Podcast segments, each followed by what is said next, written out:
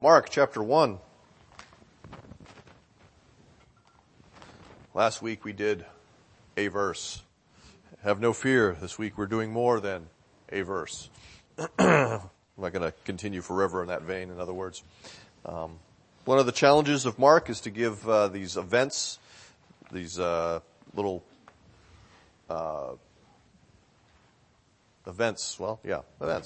they're just due. And not try to take too much at one time and overwhelm you all. That's not what Mark would want, and that's not what I'm going to do. So we're just going to look at verses 2 through 8 today. As it is written in Isaiah the prophet, "Behold, I send my messenger before your face, who will prepare your way, the voice of one crying in the wilderness, prepare the way of the Lord, make his path straight. John appeared, baptizing in the wilderness and proclaiming a baptism of repentance for the forgiveness of sins. And all the country of Judea and all Jerusalem were going out to him and were being baptized by him in the river Jordan, confessing their sins. Now John was clothed with camel's hair and wore a leather belt around his waist and ate locusts and wild honey. And he preached, saying, 'After me comes he who is mightier than I, the strap of whose sandals I am not worthy to stoop down and untie. I have baptized you with water, but he will baptize you with the Holy Spirit.'" Let's pray. Father, we do thank you for your word. And we ask that you would help us to understand your word, and that understanding it, we would be able to apply it in a way that is appropriate to our circumstances. And we need your help in that. So illuminate your word. Work by the Holy Spirit within us to understand it and apply, to trust you ultimately. Help us to see something of the greatness of Jesus as we walk away from this text. And we ask this in Christ's name. Amen. It's a fairly iconic movie, although it's one that I often fell asleep watching. I'm not sure what it was about this Kubrick film, but 2001, A Space Odyssey, is rather intriguing in that it starts with the iconic music and a scene similar to this, where you see, the planet and the sun and a space odyssey. And the very next scene is a primordial scene from what is supposedly the Paleolithic time frame, and you have a bunch of humanoids who are first the victim of predators, then one discovers that he can utilize bones as tools. And if you're like me, as a teenager anyway, you're kind of initially going, I thought this was a movie about space. It doesn't quite start at the place you would think a movie about a space odyssey would begin. Now, if you can get into the deeper thought of the Clark book and everything, it does make sense, even though I don't agree with all of it. Mark's gospel is similar in fashion in that it doesn't necessarily make sense. He goes in a place we didn't expect. He talks in the very first verse here about this is the beginning of the gospel of Jesus Christ, the Son of God, and the very first thing you'd expect him to talk about is Jesus. But the first thing he talks about is a desert and a dude who isn't Jesus. It looks a little strange, and yet it will make perfect sense when we get back into placing it within its context. We're going to look today at the messenger, the message, and also going to look at how that impacts what it means to follow Jesus. He begins with the next verse, as it is written in Isaiah the prophet. And if you have an ESV or some of the other versions, you might notice one of those little footnote things right there. And if you look down and see what that footnote says, here it says, some manuscripts in the prophets. Okay, that is important because what we see written, quoted next is not simply from Isaiah.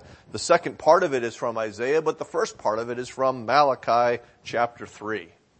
Now, it was common in that day already, we believe, that there were compilations from the prophets that were indicating for the average person to know what to expect of the Messiah or when the Messiah comes, and these would have been passages that were put together for that very purpose. But what Mark is likely doing for his Roman audience is indicating to them that what he's about to say about Jesus, this gospel, this good news about Jesus, does not arise in a vacuum, but it's part of a much larger story.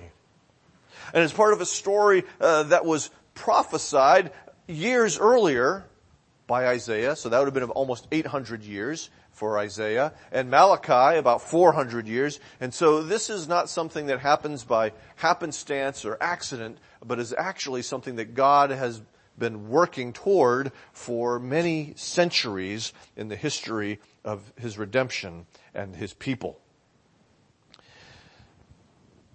The expectation is found in the prophets. And again, connected to this larger story of creation, fall, redemption, glory that we see. And the specific quotations that he have focus on the fact that I will send my messenger before your face. Yahweh was going to send a messenger before the Messiah. That the Messiah was not just going to appear, but there was going to be someone who would be sent ahead of him. Okay? And we should recognize this phraseology here, before your face, to connect the fact that it's the proximity, the relational aspect. They're going to be known to one another. It's not going to be, well, here's a messenger and 25 years later. It's going to be, this is going to happen quickly. This long-anticipated thing that it's been hundreds of years in the making, when it does come to pass, it's going to be quick. But God is sending an envoy who's going to bear this message from him. We see as well the voice of one crying in the wilderness, or also could be translated desert. What's interesting about the fact of this envoy is that this envoy, he's not going to the Roman Senate. He's not going initially to Jerusalem and the seat of power, okay? He's not going to palaces. He's going to a desert, a seemingly insignificant sort of place, not a principal city, a desert. He's in the wastelands. He's in the unpopulated areas around the Jordan River, and we've got a little map here that helps us understand this. It's probably between Bethany beyond the Jordan and the Dead Sea is most likely where John the Baptist was doing a lot of his work. And just keep this in mind, where Jerusalem is and how far people would have to travel to get from Jerusalem to that area. And so that's probably close to 40 miles. That's not, okay, a 20-minute drive. That's not even a 5-hour drive. That's a multi-day journey that these people will be doing a little bit later on. We'll talk a bit about that. But this is in many ways an out-of-the-way place. It's removed from where you would think the Messiah of Israel is going to come. It doesn't, in some ways, initially make sense. Mark reveals further that this prophesied messenger was a particular person whose name was John, who happened to baptize in the wilderness. He's not John the Baptist. I think that's kind of a misnomer. John the Baptizer, as I've said before, is a better way of expressing it, because it's what he does, and we don't want to make anyone think that, well, that he's associated with any particular theological commitment with regard to baptism. That's not the intention of how he is called, because he's a guy who is baptizing, which for then was really weird. That was not generally something that was done. Okay, there were some Gentiles who would convert, who would then undergo ceremonial purification, bathings, and we don't know exactly when that started, so that may have nothing to do with what John is talking about, what he's calling them to. And so this seems to be a rather novel, new thing as a prophet. That is also reflected in the fact that when Jesus is questioned about, by what authority did you do this, Jesus, he says, oh, well, let me ask you a question in good rabbinic fashion. John's baptism, is it from heaven or from man? To which they never answered, and so he never answered their question. Okay? The implication, of course, being that it was from heaven. This was not something that, it was not a normal practice that John had somehow appropriated for his message out in the wilderness, but it seemed to be something new that was being practiced amongst the people of Israel. So, we see as well that John looked something of the part for a man who's out in the wilderness. He was clothed with camel's hair and wore a leather belt. Doesn't sound inspiring to us, but it was significant for any person who would be Jewish in Rome that would be reading this, because there were Jews in Rome. For instance, right there, 2 Kings chapter 1. They answered him, he wore a garment of hair with a belt of leather about his waist, and he said, it is Elijah the Tishbite. And so it was a way in which he looks very similar in appearance in his dress as Elijah the prophet, who was from the Tishbite. He looks like a prophet. He acts like a prophet. Acts like a man of the wilderness, because he ate locusts and wild honey. So he's living off of the fat of the land, so to speak, like a wild man. Yes, people still eat locusts. It was common then to roast them, which is what these are, I believe. Season them with a little bit of salt. Sometimes they were boiled. We see this in Leviticus 11, which permits God's people to eat the locusts. Not sure what would encourage me to eat locusts, but well, I guess hunger would encourage you to eat locusts. I have not been to that degree of hunger that I've said, yum, locusts. But people still do it. But his were not done with chocolate coverings to make it somewhat yummy. Okay.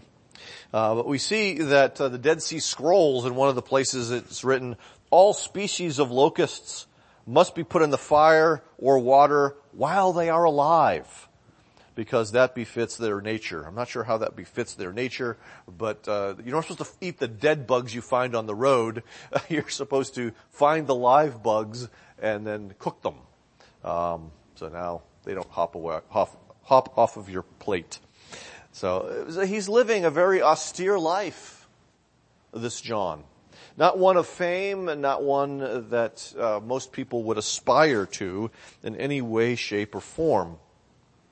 But his austerity reflects both his role as well as, I believe, his message.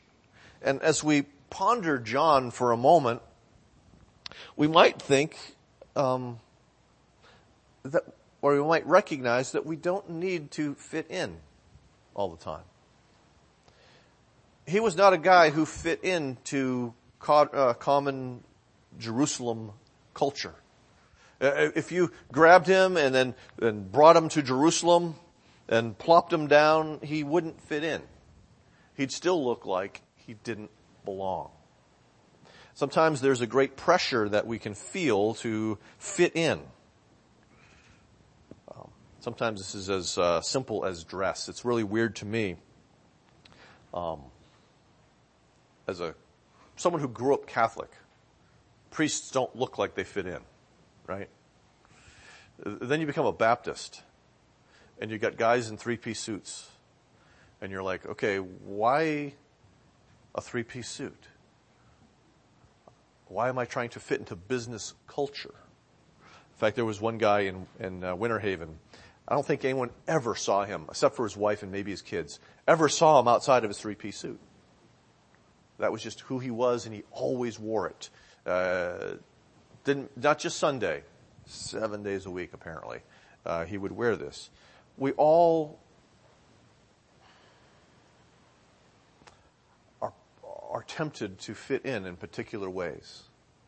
And some guys today are wanting to wear the skinny jeans so they fit in. I don't know what I fit into, but it's not skinny jeans. I encourage you that. But just a reminder to us that we don't have to always fit in, that sometimes it's okay for us to be a little askew of the common and the ordinary. Not that we should seek to be really much like John. But I want us to recognize that God sent John. And that God sent John as a messenger. And a particular messenger, God sent John as a messenger ahead of Messiah. Okay. And so he's a messenger with a specific purpose. And this is a purpose that Mark is aware of, but it's also one that John was aware of, which is part of why we read from John 1. When he was questioned, he quoted back Isaiah 40 to the priests and the Levites who were questioning him. He had a self-awareness of his mission, that he was sent as a messenger ahead of Messiah. So, John's mission, which he chose to accept. He had no choice, so to speak. Was to prepare your way. He was to prepare the way of the Messiah. He was to make the path ready. Okay. We don't tend to think of that a whole lot in our suburban experience, unless you spend a lot of time in the desert. When I go to the Adirondacks for the summer, it's a little more clear to us because there are trails that get unused for a while, and they start to get overgrown, and dead branches fall over them. And if you want to use them, you've got to clear or prepare the trail so that the people behind you aren't stumbling and falling. That's the sense in what John is intended to do here. He's to make this path ready. In this particular path is your way, speaking of the Messiah. The second passage from Isaiah 40 also kind of does this. Prepare the way of the Lord. And specifically, the Messiah here is understood to be the Lord, God himself. God the Son, which is why, remember last week I mentioned don't be too worried by that footnote about the Son of God and whether those two words are in the text, because Mark is actually going to prove that he is God. So nothing is added or taken away from the larger text when we, with that footnote about which manuscript should we follow in verse 1. The idea, the concept is clearly taught in verse 2. And 3. That this one that is going to come after John is God himself. The Messiah is divine. John is to make preparations. He's to clear the way. He's to, the familiar practice amongst the peoples of that time and in that place was when the king was coming, you're to level the roads. You know, you don't want them too many hills, and so you tear this part down and you build that part up and you make it fairly level. Make it easy on the king and those who are accompanying him, his entourage and ensemble. We see something similar today with the advance teams of the Secret Service. You know, the president is going to Calexico, and so they go ahead of him and they make sure it's safe. We see this more commonly with some of our friends. We have one in Florida. The first time you went to her house, you got the royal treatment. What that means is she cleaned everything. Okay? And then the next time you came to her house, you were her friend. It didn't matter. You put up with her mess. It was okay. But the first time that you went to her house, it was as if you were royal and everything was spick and span and in its place. And I'm sure her husband didn't appreciate that process in the least. He may have been asked to participate in part of that process. But this indicates something. This indicates that Israel needed to be prepared for the arrival of Messiah. They were not ready for him to come. Their king was about to arrive. And it wasn't, the problem was not that the kitchen was messy. The problem was the spiritual condition of the people of Israel. That was the problem. They were not ready to receive their king. And they needed to change. And so here comes John to let them know Messiah is coming. That means that there needs to be some spiritual business that is transacted here. That you need to turn around, as we'll see. You need to change. And there's something that's true about that for us as well. That when we make the claims of Jesus known, we have to recognize that we are calling people to change. That the condition they currently are in is not suitable to meet this Jesus. How did he prepare these people? Well, he was baptizing. He was proclaiming or preaching a baptism of repentance for the forgiveness of sins. And now that phrase there, baptism of repentance for the forgiveness of sins, is one that has been often misunderstood and mischaracterized. For instance, Josephus, he was a historian, a Jewish historian. He was born about 4 years after the death and resurrection of Jesus. But he's one generation from this. In his book Antiquities, he writes about John the Baptist. Okay? Now that's important. Here we have an extra biblical or a mention of John as a historical figure who did all of this in a book beside the Bible. Okay. Wider historians recognizing the reality that he lived. It was not just something that the Bible authors made up. But it's authenticated and verified by, in this instance, by the writings of Josephus in his Antiquities. He also does mention Jesus as well. But our focus here now is on John. John taught that baptism must not be employed to obtain pardon for sins committed. I would agree with that. But as a consecration of the body, implying that the soul was already purified by proper behavior. I don't agree with that, and I don't think John would agree with that either. Okay, he's calling people to repentance. He's not saying, here, you've repented, now be baptized. You've sorted your life out. You've begun to purify your soul, so, now, I'm ready to baptize you. That was not, I believe, in at least what John was calling them to do. We see that Apollos in Acts 18 was familiar with John's baptism, but he was not familiar with the baptism of Jesus. And so we recognize right there through Apollo that they're not the same. Some have kind of implied or stated that, in a sense, John's baptism was Christian baptism. No, it wasn't. Not at all. That's why Apollos needed to be corrected by Priscilla and Aquila.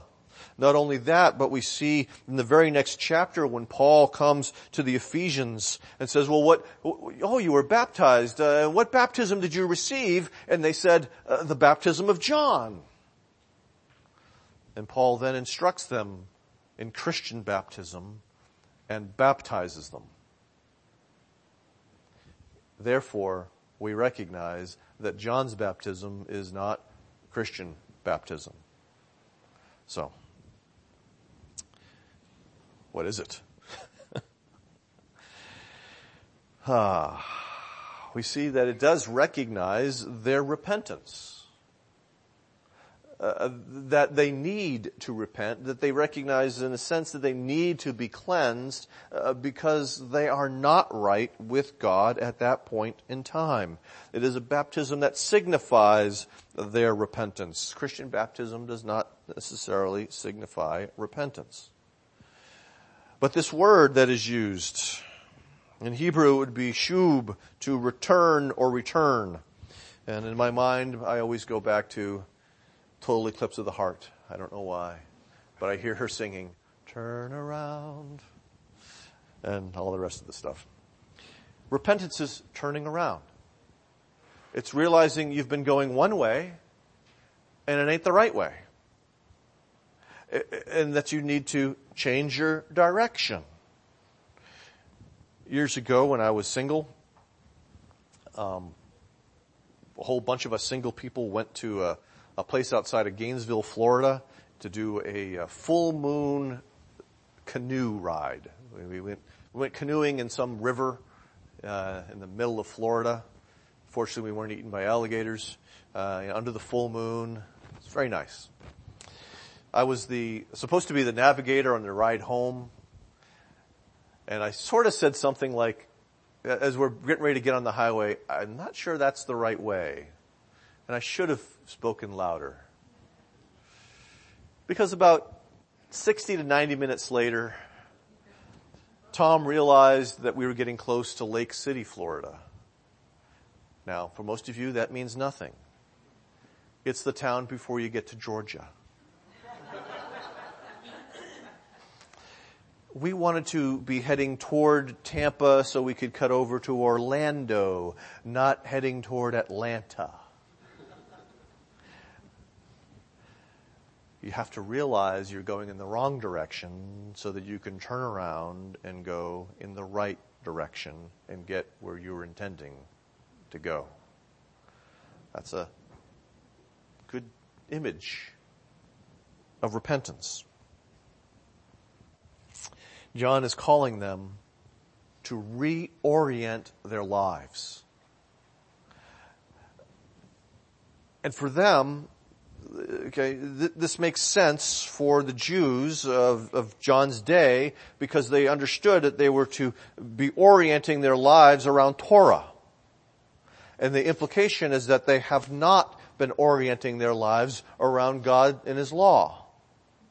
And so they had a clear sense of the fact that they had gone off the right path and were on the wrong path. We do live in a time where most people don't recognize the presence of a path. All roads are okay in their book. And so it's a little more difficult at times for us to communicate the idea of being lost in sin. Okay. So John had it a little easier in his ministry than many of us have in our ministry.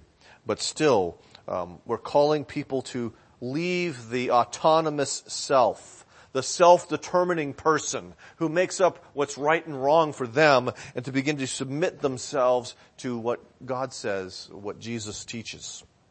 Okay? Like John's message, our message cannot be one of cheap grace. We don't just turn to God, but we also turn from sin.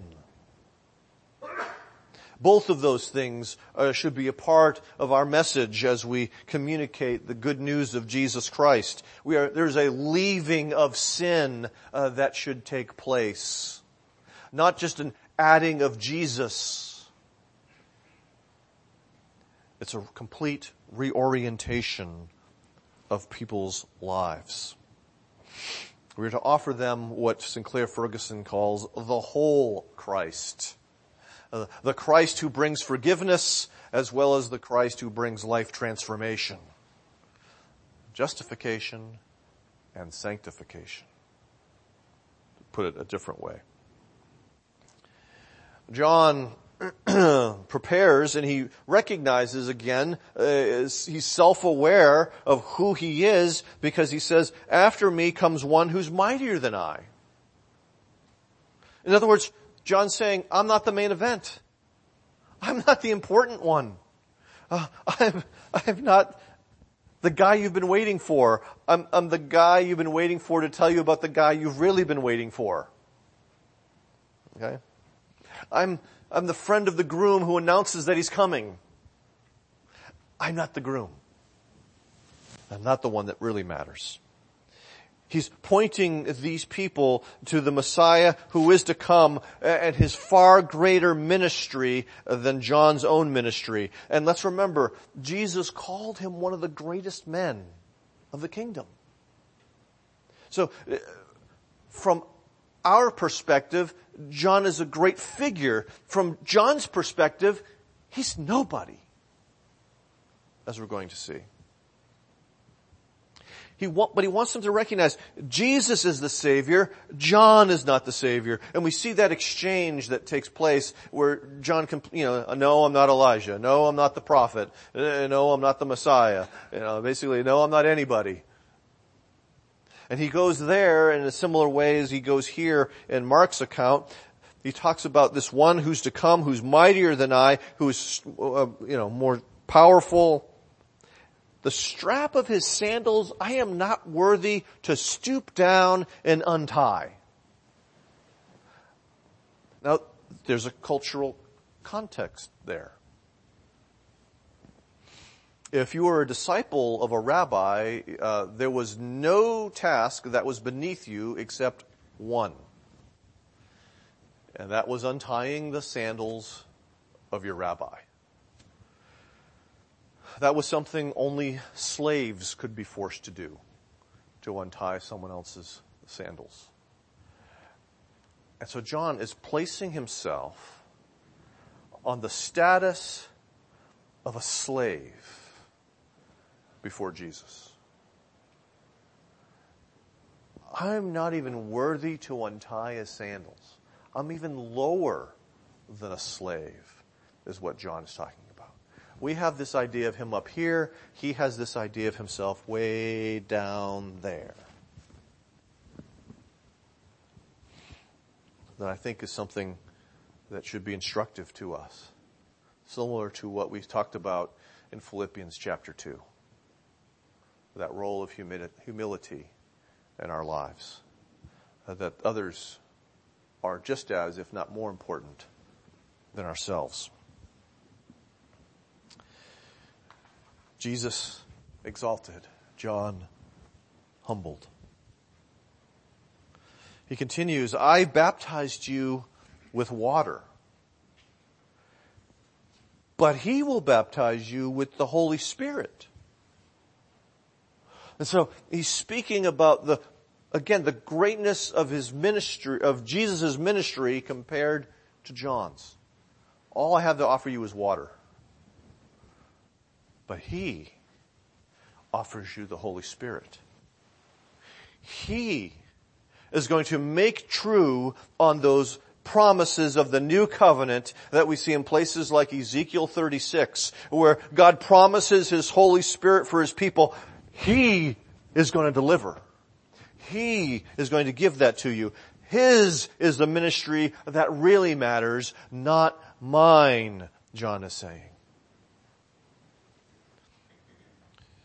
Passages like Isaiah 63 as well will be fulfilled. Like livestock that go down to the valley, the Spirit of the Lord gave them rest. So he led you, your people, to make for yourself a glorious name. The Spirit of God giving rest and direction to his people is going to be fulfilled in the ministry of Jesus. And so the ministry of Jesus will far exceed the ministry of John, just as his person is greater. And so the ministry of Jesus is far greater than your person as one who ministers in his name. And his ministry is far more significant than your ministry, but that doesn't mean your ministry doesn't matter. The ministry of John mattered. And so does the ministry of all of his people. So John prepared the Messiah's way by preaching and by baptism. He was an odd-looking messenger, and he had a hard message, but obviously John was both Insignificant and significant at the same time in a different sense. Okay. The desert. He's calling people out to the desert. The desert was for the Jews, which is the people that he's calling to here, who are flocking out to him. The desert was a place of Israel's adoption, we see in Exodus. We see that it was a place of testing, where God would see what was in their hearts in places like Deuteronomy 8. And so the desert has a significant role in the life of Israel and therefore the life of the particular Israelites.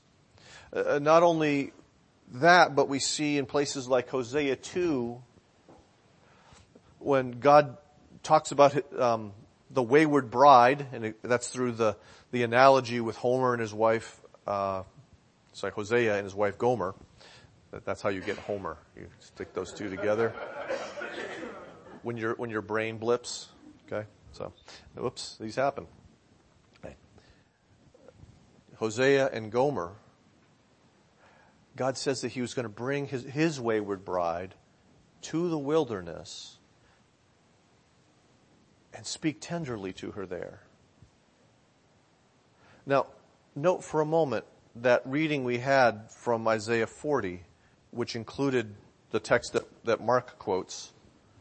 It begins with, comfort. Comfort my people. And so there's a sense in which while John's words are hard, repent, ultimately they're intended to comfort God's people. To bring the comfort of God to his people who have left their sin.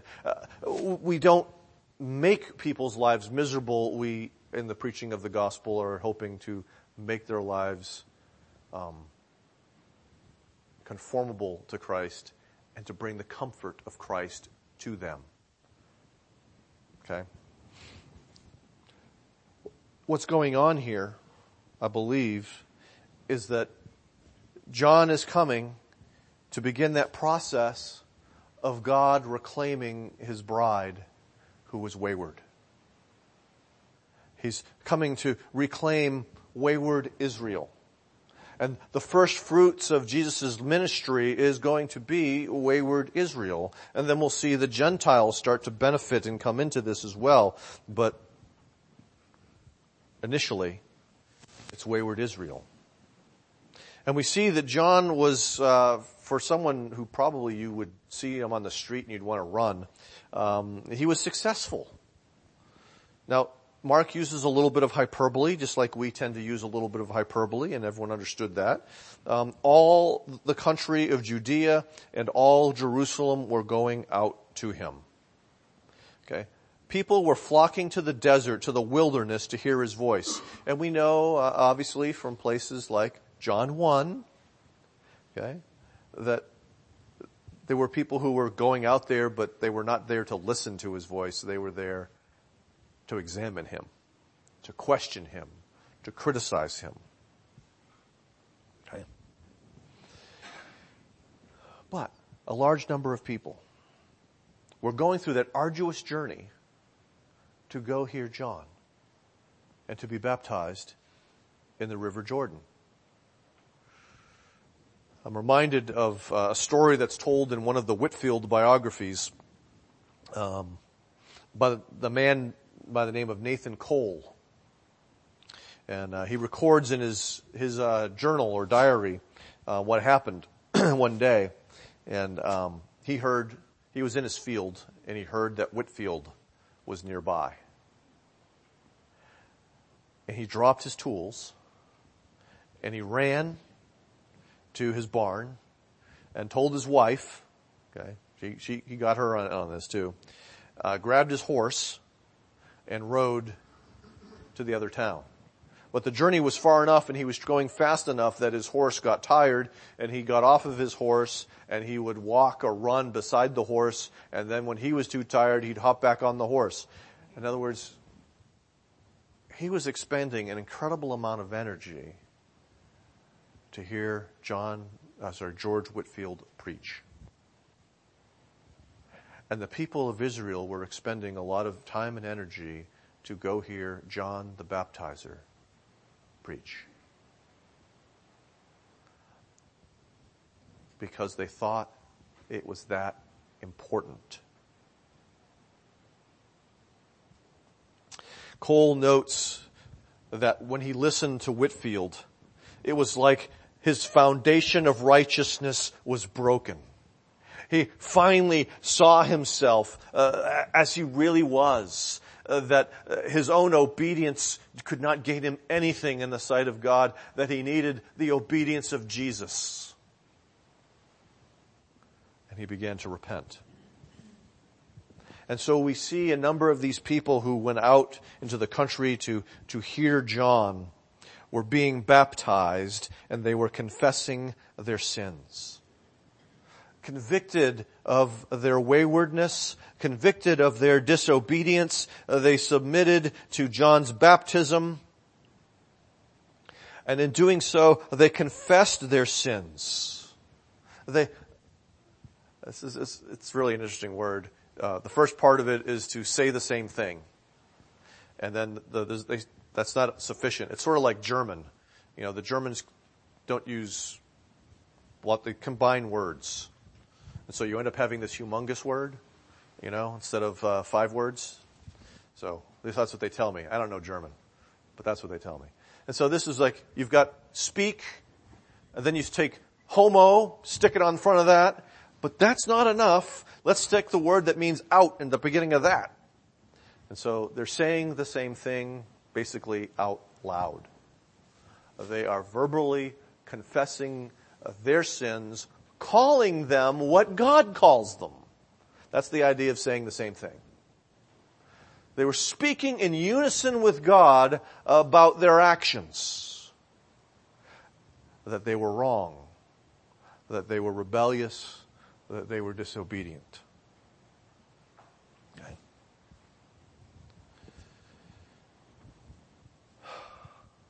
And that they needed forgiveness. They humbled themselves. And if we're going to think about following Jesus and talk about following Jesus, we have to recognize that this begins with admitting that you have lost your way and that you need to be rescued. It begins with saying the same thing about your life that God says about your life. Turning around so that you can receive newness of life from Christ. Remember, John is pointing them ultimately to Jesus. John is unearthing the sins, so to speak, but he himself can't deal with the sins. It's gonna take Jesus, the Messiah, to die upon the cross for those sins so they can really be forgiven. And that's what we need too. So following Jesus begins with confessing your sin. Well, we started by mentioning that sometimes movies aren't the only things that start out in unexpected places. 2001, A Space Odyssey isn't the only one. Mark's gospel begins in an unexpected place, the desert, with an unexpected person, John the Baptizer. And that's not where you would expect to hear about Jesus the Messiah. And yet that is precisely where you begin to hear about Jesus the Messiah. In the life of Israel, this is where God works in His people, humbling them and making them His own. John is about to prepare a bride for the Son of God. And I want to remind you that God still brings people to the desert, not necessarily literally, although I moved to the desert, but more importantly, figuratively. He brings us to the desert. It is a place where people can see their sin and can turn from it to God. Have you heard and followed God's call to the desert? Have you heard and followed God's call to turn around? and receive newness of life in Jesus. Let's pray. Father,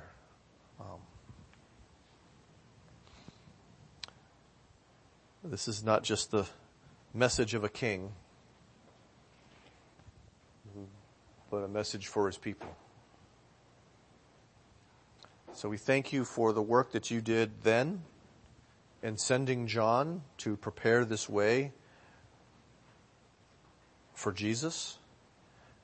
And there's a way in which you continue to send people, not in this prophetic role or ministry of John, but sort of in a similar way of introducing people to Jesus. Help we who have repented to call others to repentance. Help we who've been forgiven to call others to be forgiven. To let them know that there is a person who can forgive them. Father, work through your people just as you worked through John, so that others may see Jesus just as they did through John. And it's in Jesus' name we pray. Amen.